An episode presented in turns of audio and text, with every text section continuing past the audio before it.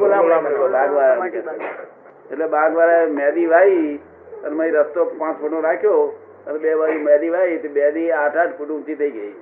સમજે ને? અને એવી હજળ કે આર પાર ના દેખાય કશું હવે એની મેં ફરવાનું રસ્તો કર્યો બધો.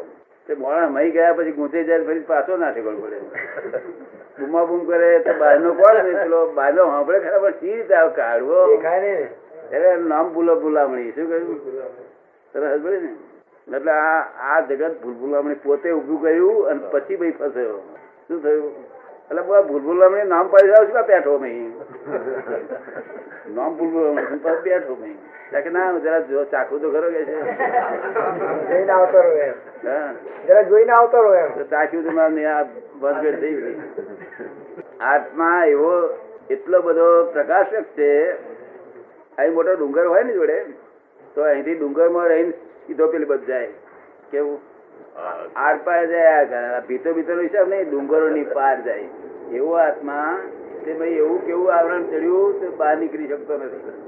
તો ક્રોધ માનમાં લોભનું આવરણ કેટલું બધું છે કે કોઈ વસ્તુ ના હોય. આ તોબાના પતરામાં નીકળી શકે આત્મા.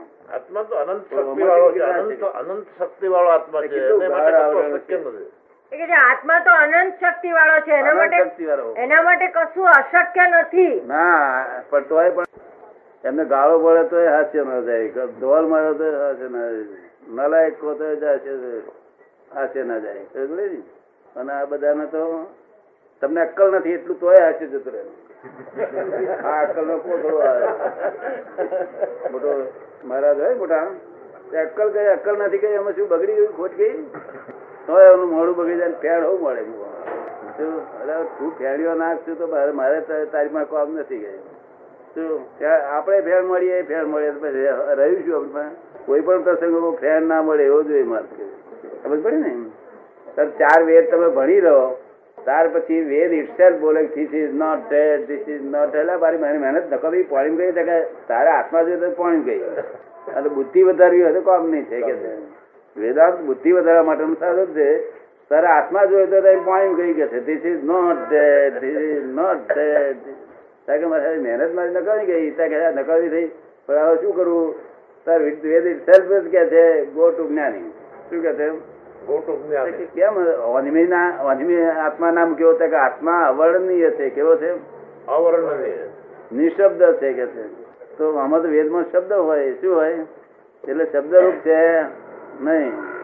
પછી અવક્તવ્ય છે, વાણી પણ ન બોલી શકાય. શું?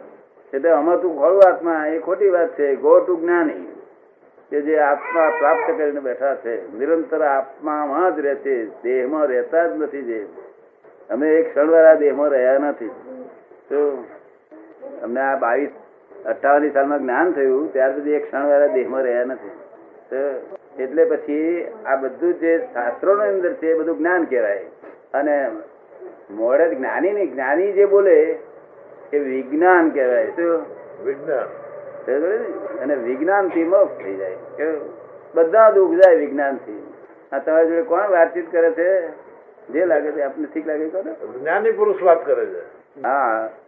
જ્ઞાની પુરુષ વાત કરતા હોય ને તો આ વાત મારે ગયા પછી આ કરશે.